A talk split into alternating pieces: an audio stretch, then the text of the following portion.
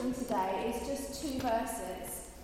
And it's, and it's from James, and it says, What good is it, my brothers, if a man claims to have faith but has no deeds? Can such faith save him?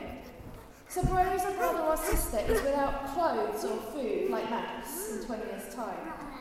If one of you says to him, Go, I wish you well, keep warm and well fed, but does nothing about his physical needs, what good is it? So, how do we do God acts? Especially when the Bible also says that we are, through the grace of God, saved by just faith. Where does this fit in? Faith changes us slowly, sometimes painfully slowly, but it does change us. It changes how we behave to others. It moves us to feel compassion and act to help others.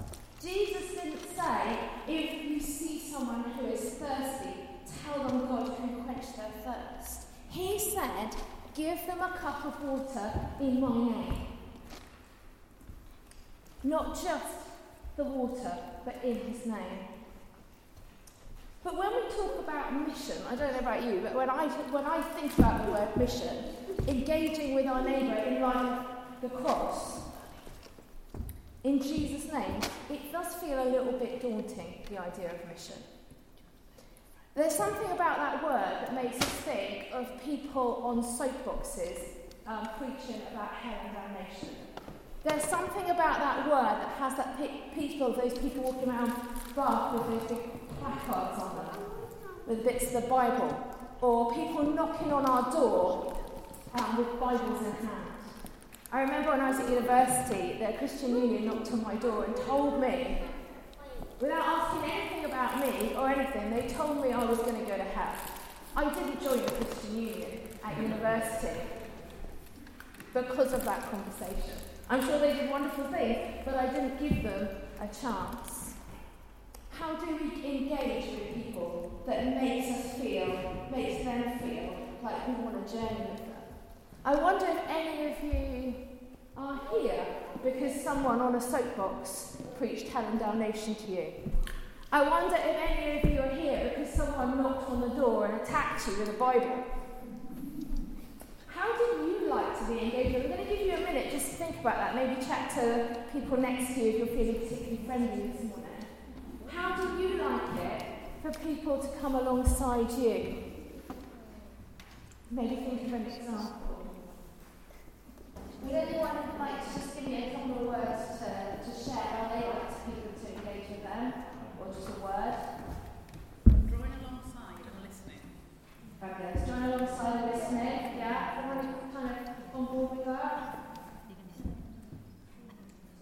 Everyone to the, the floor, that's fine.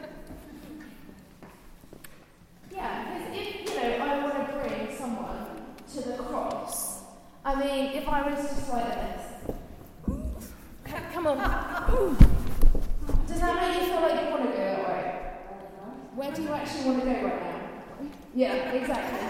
Thank you. I had to borrow one of my own children so I didn't abuse someone else's there. Um, it, yeah, it, you want someone to come alongside you, to, be, to walk with you. If we drag someone, try and drag someone towards the cross, they're likely to want to run in the opposite direction. So, how do we do mission in a loving way? With them, sharing with them, walking alongside them. James's example and Isaac's example, the children's example, talks about the practical, giving them something, as well as the spiritual. Love can be through food, it can be through warmth, friendship, as well as prayer. And because of that love, that grace that we've been shown, we should we hopefully want to show that to our neighbour. It's like our joy response from the grace that we've been shown. Our compassion grows. We feel full of the Holy Spirit, and hopefully, God willing, that overflows into the people that we meet.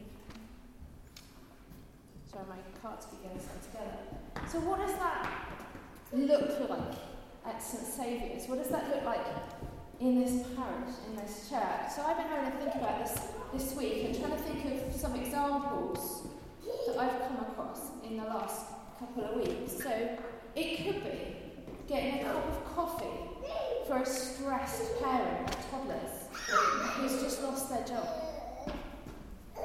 and listening to them with their worries about supporting their family and praying with them for a new one. And then finding the next week that they can tell you that they have a new job and they think it's because God jumped in there. That doesn't always work quite that quickly, but that's a really nice example to give you. It can be seeing a young person who's being bullied at school and doesn't feel safe at school and inviting them into a group where hopefully they can hang out, they can hear about faith while feeling safe and feeling loved and valued. It could be knocking on the door with a bag of goodies because it's been a tough year and asking your neighbour or someone in Larkhall how they're doing and asking if you can pray for them, which they can say no to. I know that through these things at church, we've seen more and more of these stories. And as the kids have just started running around, it shows me that I've run out of time